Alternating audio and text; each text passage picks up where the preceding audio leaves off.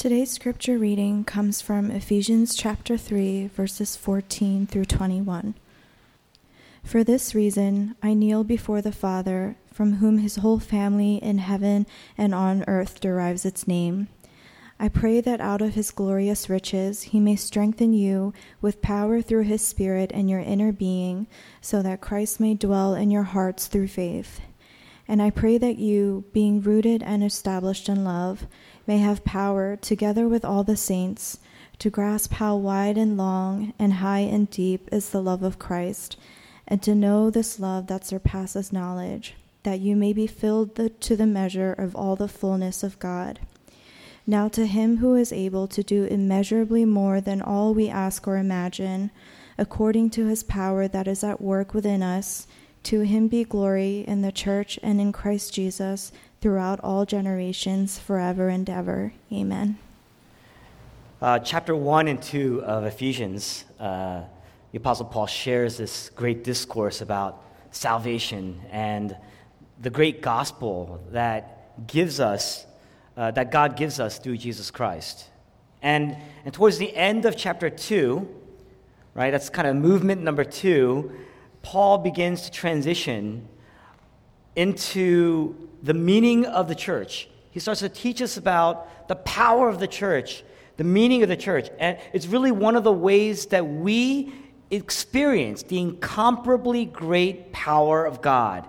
That's what Paul says. That the church is really one of the ways in which God exerts the working of his mighty strength. Now, in chapter 3 now, we've now moved into the third movement of this wonderful treatise that we've been going on and looking at since the beginning of the year. In chapter 3 verse 1, Paul starts and he says, "For this reason." That's what he says, which means that he's about to explain, right, what's next right? For this reason, all the stuff that he talked about in chapters 1 and 2, the meaning of the church, this great gospel leading to the power of church, the meaning of church, for this reason, and then he cuts off.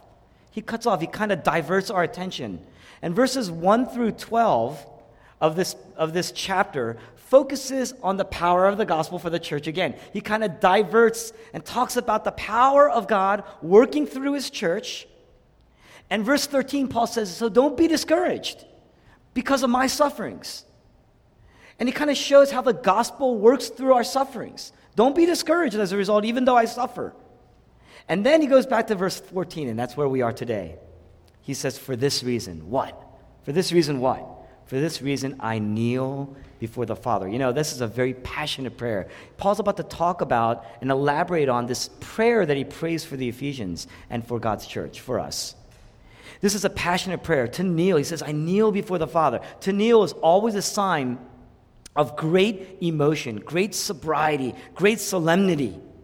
So, what you see is as Paul thinks about the gospel, chapters 1 to 2, and as he's reflecting on it, as he's recounting the power of the gospel, he says, I'm moved to pray in a very particular way. What's he praying for? Verse 16 that God may strengthen you with power through his Spirit. Now, notice he doesn't pray that you're protected from illness, he doesn't pray that uh, you're protected from poverty, he doesn't pray that you're protected from oppression. He doesn't pray that you're protected financially or economically or politically. He doesn't have to, he doesn't, in fact, he doesn't ask God for anything that has to do with circumstances.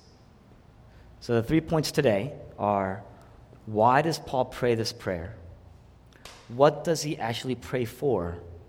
And how do you apply that prayer? How do you get it? Get what he's praying for, right? Why does Paul pray? What's he praying for? How do you actually get what Paul's praying for? First, we're going to look at why does he pray. The readers of this book, the readers of this letter are Christians. He's not talking to non Christians, he's talking to the church. But this is what Paul's asking, verse 14, that God would strengthen his people with the power of his spirit through his spirit. And why does he pray that? One, verse 17, so that Christ will dwell in your hearts by faith. This is a prayer that Jesus will dwell in your hearts by faith. Two, verses 18 and 19, that the church that's rooted and established in love will grasp, will know the love of Christ that surpasses knowledge right? and three, that you would be filled. That you would be filled to the measure of all the fullness of God. He's kind of saying it three different ways, the same thing. But his prayer, remember, Paul is writing to Christians who are reading this letter. He doesn't say, Now I want you to get something that's even better than what you had when you first got saved. He's, not, he's saying, I'm not going to, I'm not, I'll, I'll, this is the new level of Christianity. That's not what Paul says here. His prayer is what? One, that Christ would dwell in your hearts. Two, that you would know the love of Christ. Three, that you would be filled with it. That you would be filled, right, with the fullness of God, to the measure of all the fullness of God. Now, think about this. In chapter 2, Paul says Christians already have Christ dwelling in them. In, uh, in chapters 1 and 2, he says Christians already have the love of God in Christ. He says, in Christ, in Christ, in Christ, in Christ. You're all these things in Christ, in Christ. That's what he does in chapter 1. So in chapter 1 and 2, he says, You already have the love of Christ. You've already been united with Christ. You already have the fullness of Christ in you. You already have Christ dwelling in you. Why is he speaking to people who already have these things? That his prayer is that you would have these things. And the reason is this it's very important. It's because at one level, we all have these things. At another level, we don't get it. We haven't experienced it. It's one thing to know the love of Christ. It's one thing to know about it. I know he did this. I know he went to the cross. I know he died for me. I know he came down. I know that he's a king. He came down for me uh, and he went to the cross. I know. It's another thing to grasp how wide and long and high and deep is the love of Christ. What Paul's saying is a lot of people in the church, they have the gospel in principle. They have the gospel in theory. They say, I believe this. They say, I know this. They teach what they know. They teach what they believe. But they haven't daily in a way that it fills them, in a way that it shapes them and changes them. They haven't experienced it, so they don't really know. They know, but they don't really know. In the 90s, a movie came out, Good Will Hunting. Some of you may have seen this movie, Good Will Hunting, great movie. You got uh, two great stars, right? Will Hunting, Matt Damon. He's got a photographic memory, he's brilliant. And uh, I mean, he's brilliant. He knows math that he hasn't even learned. And, and, he, and he knows he's brilliant, so he's smug and he's proud. And he's sitting in Robin Williams. Robin Williams is this therapist that was assigned to him. He's sitting in Robin Williams' office because he got into trouble with the law and be, because he made a deal that he would have to see this therapist. And this is what Robin Williams says to him. This is what uh, the therapist says to Will Hunting. You don't have the faintest idea what you're talking about. So if I asked you about art, you'd probably give me the skinny on every art book ever written. Michelangelo, you know a lot about him life's work, political aspirations, him and the Pope, sexual orientations, whole works, right? But I'll bet you can't tell me what it smells like in the Sistine Chapel. You've never actually stood there. You never looked up at that beautiful ceiling. And I'd ask you about war. You'd probably throw Shakespeare at me, right? Once more unto the breach, dear friends, but you've never been near one. You've never held your best friend's head in your lap. Watch him gasp his last breath, looking to you for help. I'd ask you about love. You'd probably quote me a sonnet. But you've never looked at a woman and been totally vulnerable, known someone that could level with you with her eyes, feeling like God put an angel on earth just for you. Paul says this it's one thing to know, it's another thing, verses 16 to 19, to really know, to totally experience this in your inner being in a way that you would really get it. And this is why it's so important. This is first point. Why does he pray this prayer? It's very possible for real Christians to live lives with a, a level, a degree of phoniness, fakeness. You don't even know it. You don't know you're being fake. You only know so much. So there's this level of hollowness, inauthenticity, insincerity, because what you say you know, what you say you believe, what you say you have, in principle, is not something you actually experience. There's this kind of gap, a gap in your day to day between what you say you believe and what you actually live and experience in your heart every day. It wasn't that you weren't Christian before. It wasn't like these people were Christians before. But there's this gap, a separation between what they were in principle and what they experience day to day. There's an incongruity, there's an inconsistency, there is an insincerity. That's what makes us feel fake or look fake. And it leads to this degree of inauthenticity. In ancient times, you had sculptors these sculptors would sit there and they would work out these marvelous sculptures, especially in that era. The premier artwork was done by one man who was both a painter and a sculptor. And, and you would walk in and you would consign him. You would basically, off, he would offer you services. You would pay for, contract him for services. And, uh, you know, usually, you know, the higher you were, the more you paid. The wealthier you were, the more you paid. And you paid for these great artists the way we do today. And these sculptors, they were never in a rush. They would take their time. And they had tremendous skill, tremendous care, tremendous love. But among them were also many sculptors that didn't care as much. They were there for the dollar, they were there to just make a living. So they didn't have as much love or passion or skill for that matter they didn't, they often rushed into things, and when they sculpted something, the cracks would start to show up because they didn't care for what they were making as deeply, and they didn't have the skill to maintain it as richly, and so cracks would appear. And so what they did was to cover over their work, because to scrap it all would be a waste of money. They would actually cover over these cracks by taking wax and molding it into the cracks so that when a man would walk by to you know, purchase a piece of artwork, they would look at it and they would never be able to tell the difference between something that was a real piece of art and something that had tremendous flaws, lots of cracks, covered over by the wax. And so, how could you tell? Well, the way you told was you walked into a storefront. They would have a sign on that storefront. The sign bore a certification. And the word that they used was sine cera, which means without wax. It's where you get the word sincere. Sine cera, without wax. In our church today, there is a huge issue, big, big issues in our modern church here. We have relationships, people pursuing careers, wealth. This is the wax. This is the wax. This is what we use to cover up the gaps to fill up the cracks. And uh, it shows you know that you're using these things. It's not wrong to be in a relationship. It's a wonderful thing. It's not wrong to have a wonderful career. It's not wrong to be wealthy. But it shows the, what you're relying on in your life to fill up those cracks in your soul. It shows in how you get into a relationship, why you want that relationship, how you pursue that career the ways that you're pursuing your wealth, how you spend, how you give, how you save. There's a fakeness.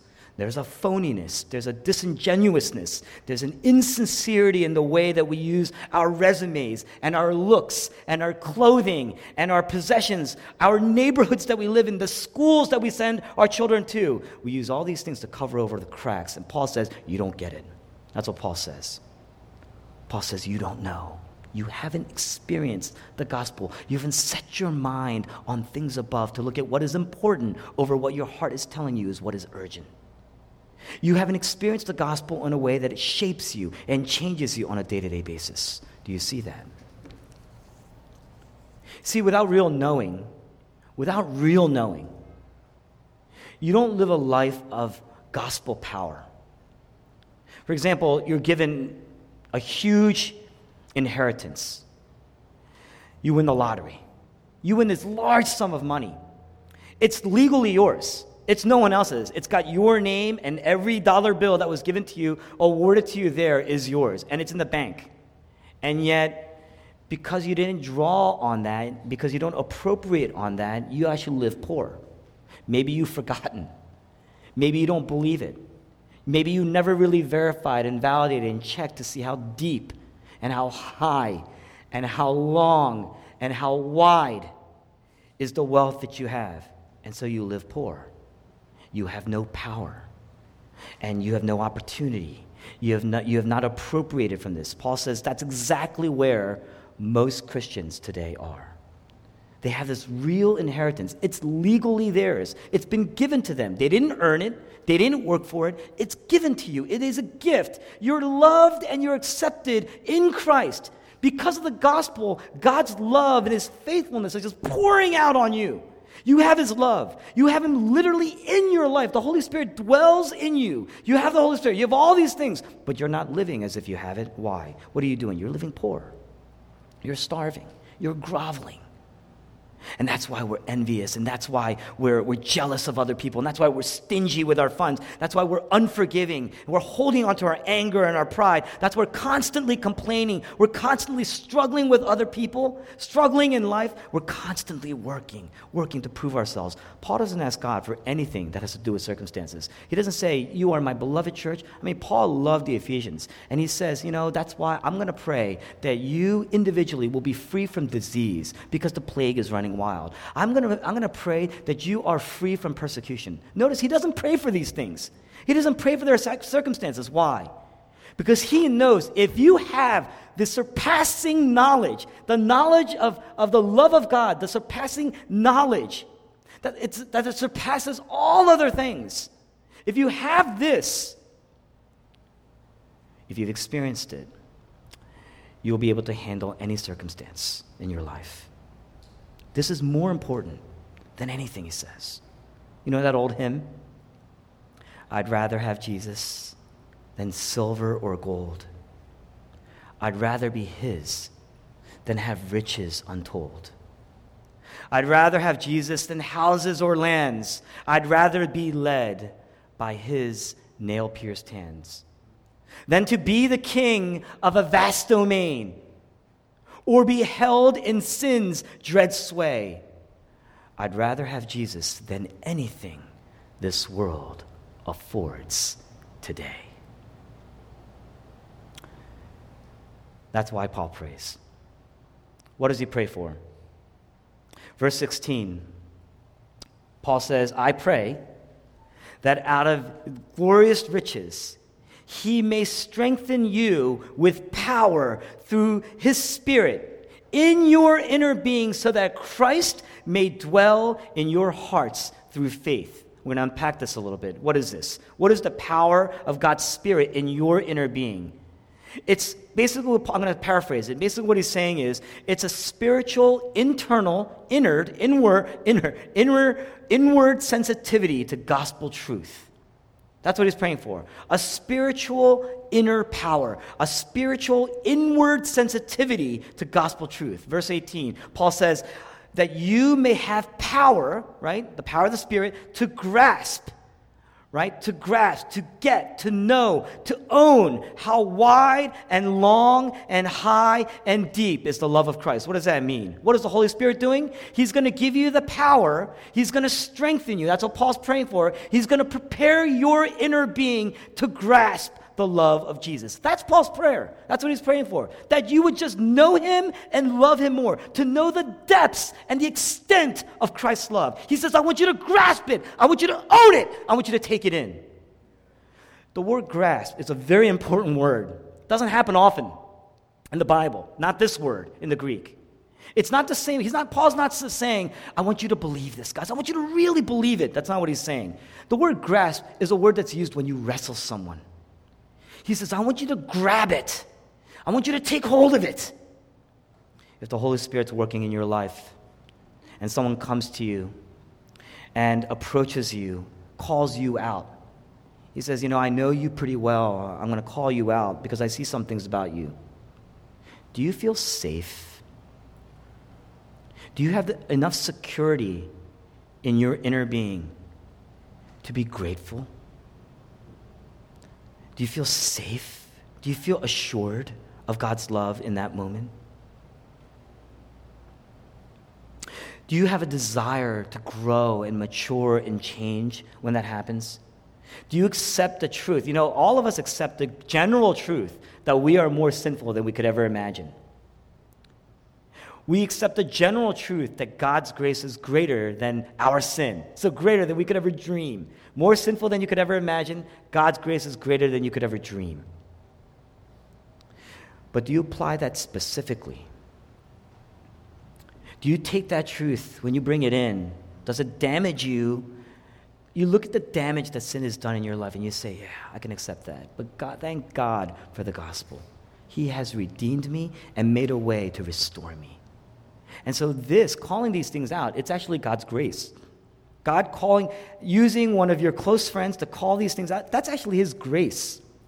Because the Bible says we're constantly blind, and we want to be blind of these things. We don't want to see these things about us. We want to ignore it, neglect it, push it away, fight it, defend it, prove ourselves against it. The one thing we have not been able to do naturally is to accept it, believe it, pray against it, hate it, to hate our sin.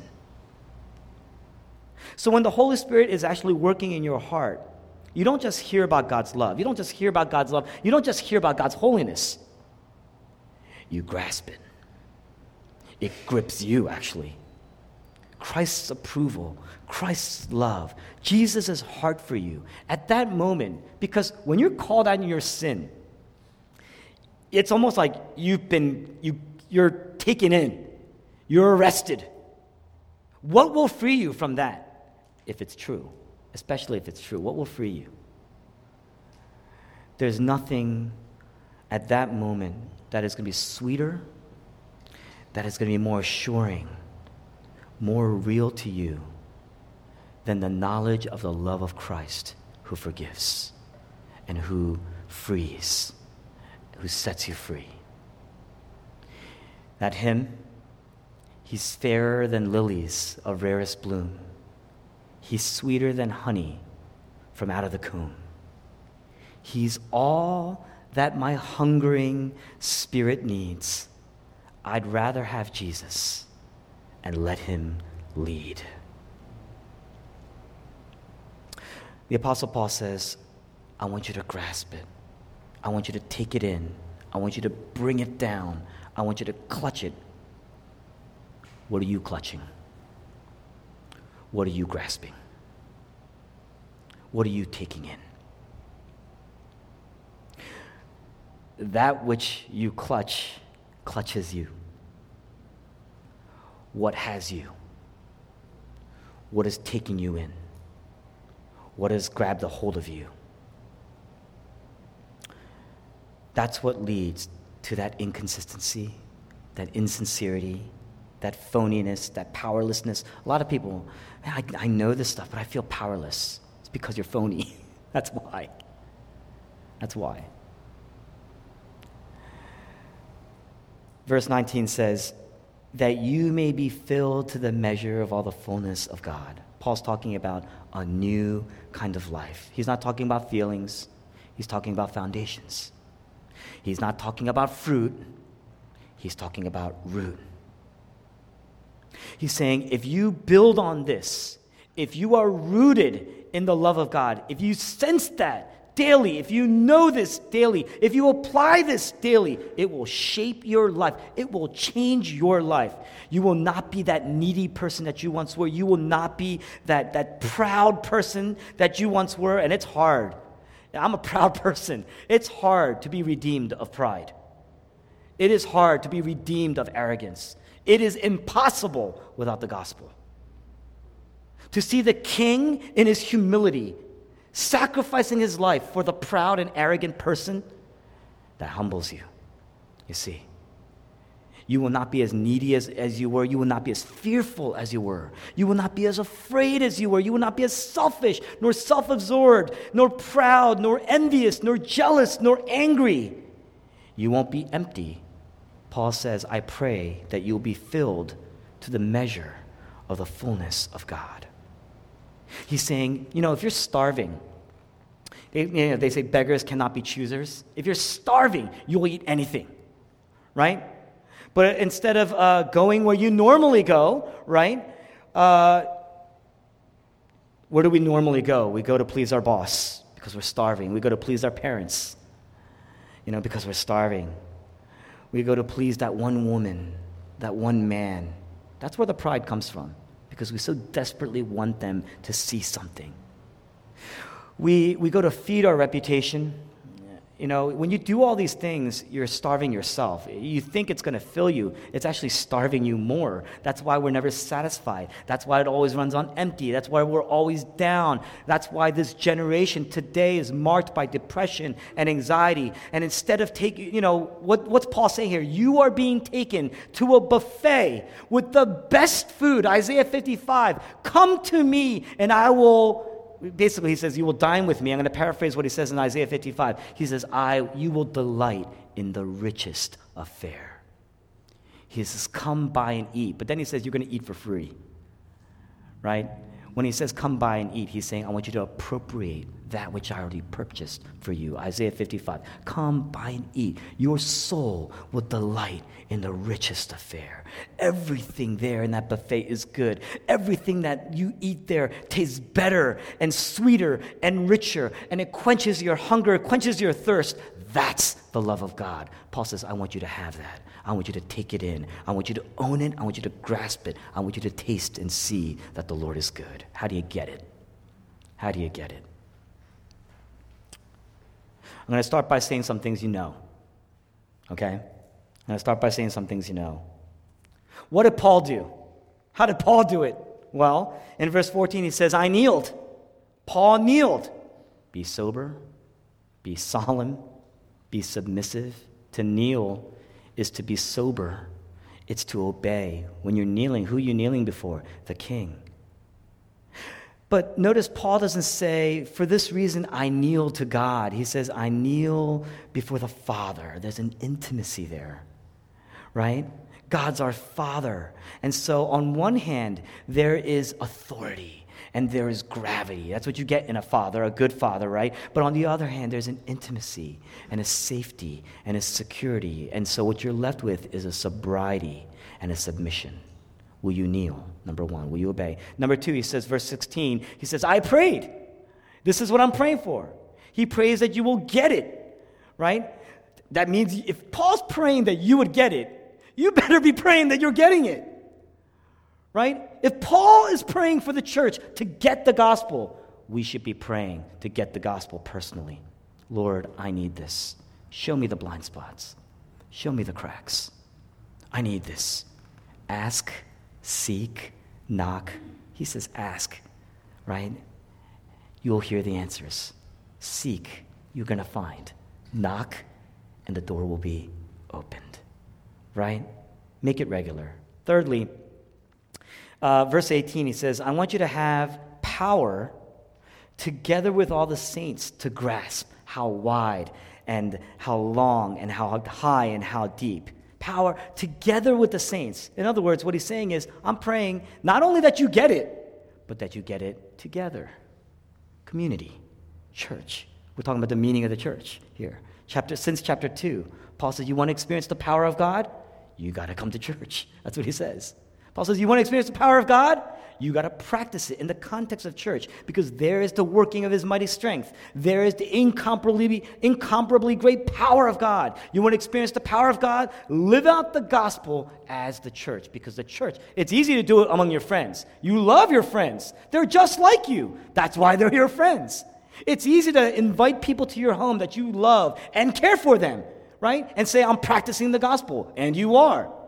But Paul says, I want you to do that in the context of the church where there are people that don't like you too much sometimes, and people you don't like sometimes. You don't like their personality.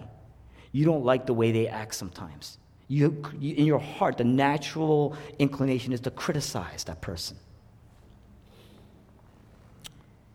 I'm blessed to hear, even in our uh, Christian community today, you know, um, we're seeing more and more uh, sins within the church coming out. We're seeing that. Like in the broader church, not necessarily metro, but broader area of the church. And it should come into metro as well. We see the chauvinism that has existed probably for centuries in putting down women And today, even the most respected of Reformed, Calvinistic, Presbyterian, even, right? If not very, very Reformed Baptist, coming forward and saying, I've sinned against our women. Does your respect for those people decrease as a result? No. It actually increases because they're practicing what, it's, what it means to be part of the church. And they're able to say, I have sinned. Leaders, parents, we need to practice repentance explicitly. We need to do it.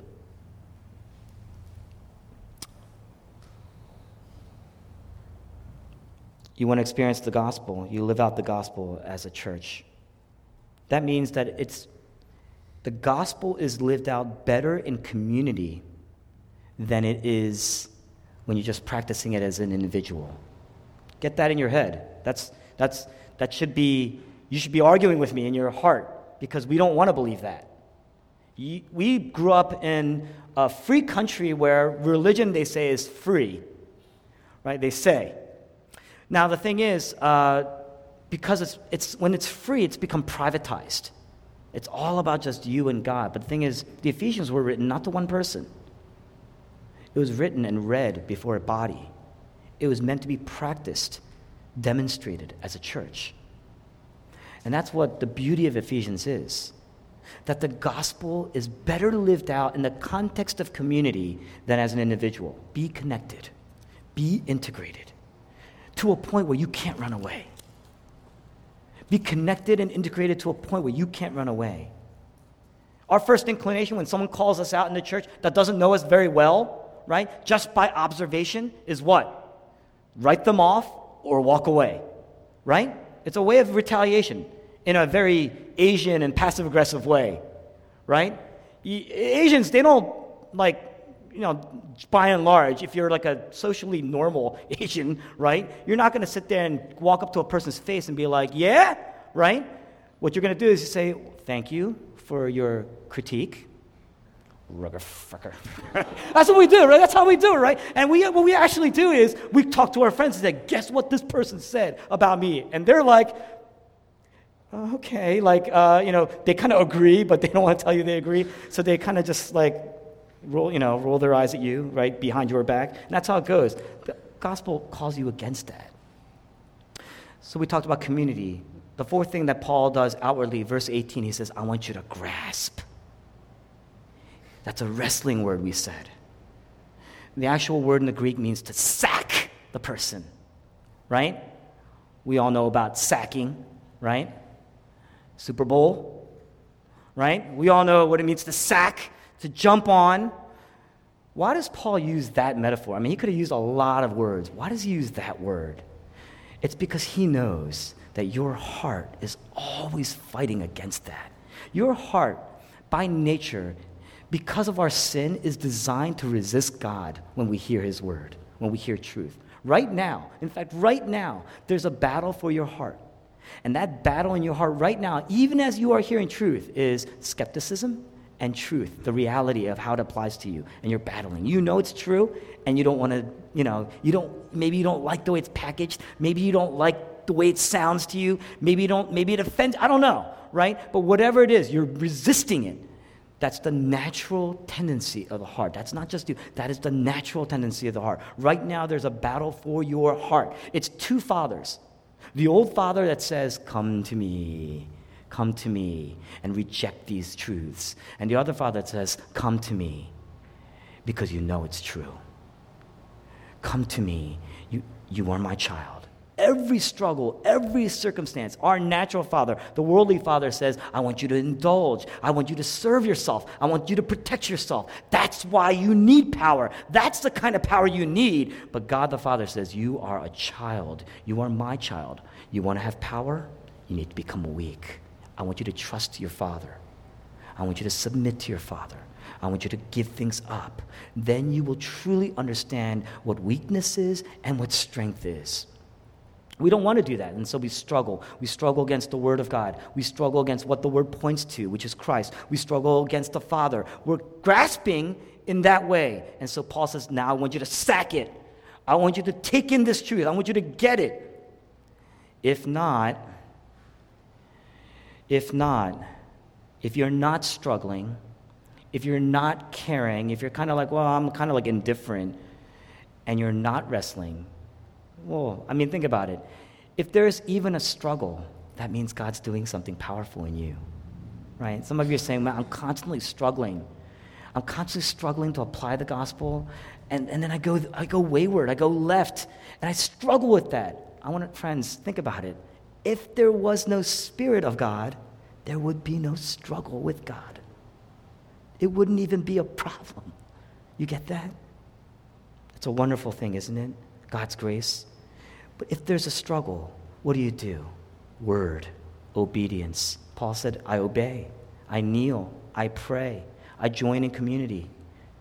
You should act, these things will act on, a, on your heart in a way that's going to make you continually wrestle with trust in God, trust, love for Christ, maybe even your generosity, these kind of things. There should be a wrestling that leads to obedience a wrestling that leads to prayer, a wrestling that leads to loving other people, working it out, thinking it out, processing. It's only when you understand the gospel that the love of God turns into a powerful reality. It's only when you understand the gospel that the love of God becomes a dynamic reality, a power in your life, working in your life, that you sense regularly and it shapes you daily. Paul says, jump on it, get on it, sack that truth. What's the truth? How wide is the love of God?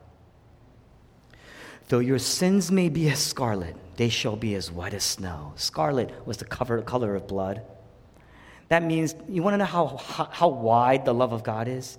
Even if you killed somebody and that person's blood is all over you, you want to know how wide God's love is? He says, You are clean.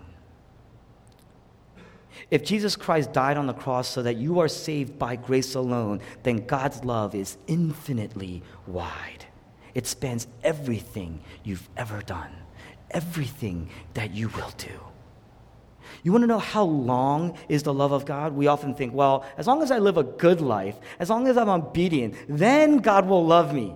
Think about this. If you love God only as long as your obedience is, that's why you fail spiritually, because we're not that obedient.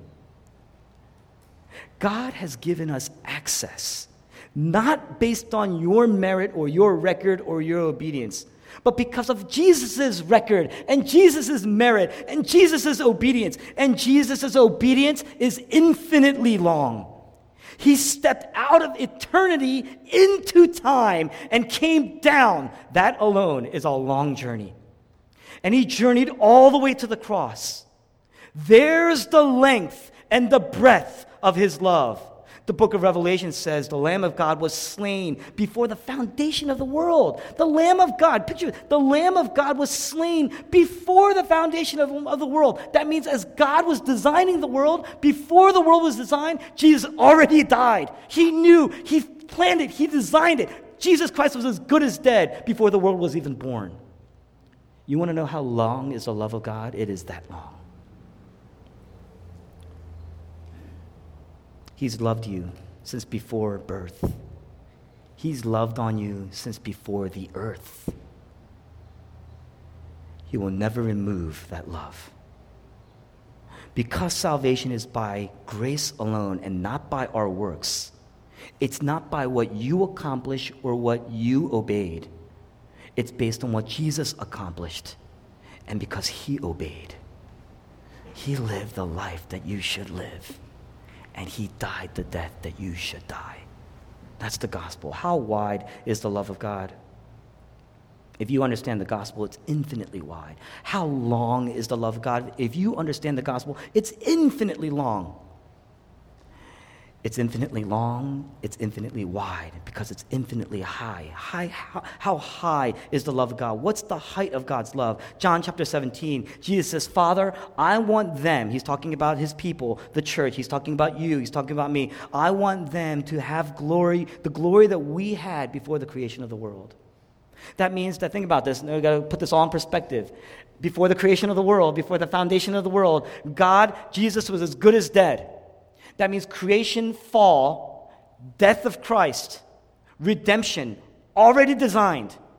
That story was already written in God's heart, right? And Jesus then on the earth as he prepares for his death says, I want you to have the glory that we had even before all this came about. That's the glory that he wants you to have. That's the height of God's love. He's on the cross. One of the criminals is crucified.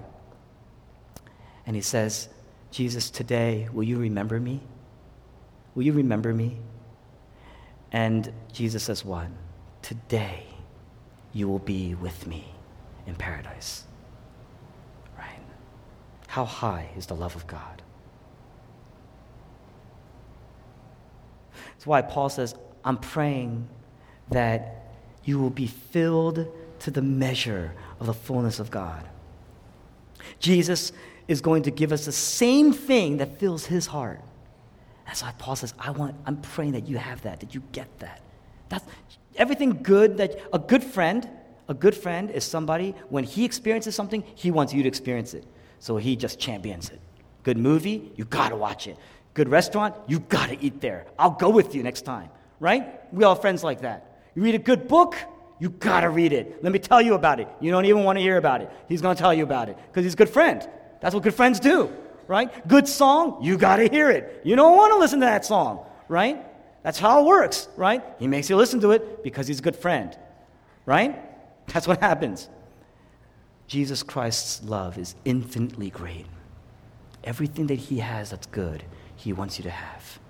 You want to know how, how high that love is? Everything bad that you could, the worst that you could ever experience is to, is to be separated from God. He says, I'll take care of it. I want you to have everything that I have. That's more than a friend. Why is that love so high? Because it's infinitely deep. Why do you get all these things? Because Jesus Christ gave them up, and that's the key. How deep is the love of God? You want to understand the depth of the love of God? Look to the cross. On the cross, Jesus says, My God, my God, why have you forsaken me? What he's saying is, his arms are stretched wide. He's suffering long, right? He's raised high on the cross. And he endures complete separation from God. That's hell. You know what hell is? Hell is complete separation from God, to be forsaken by God, from his Father.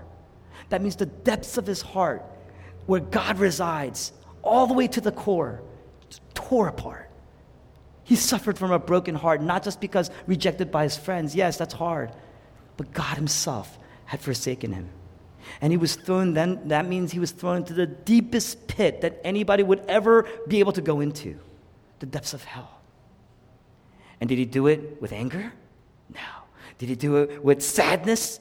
I mean, he was sad in the moment, momentary sadness, but did he do it with Hebrews chapter 12 answers it. He says, He endured the cross, scorned its shame for the joy set before him. He did it with gladness.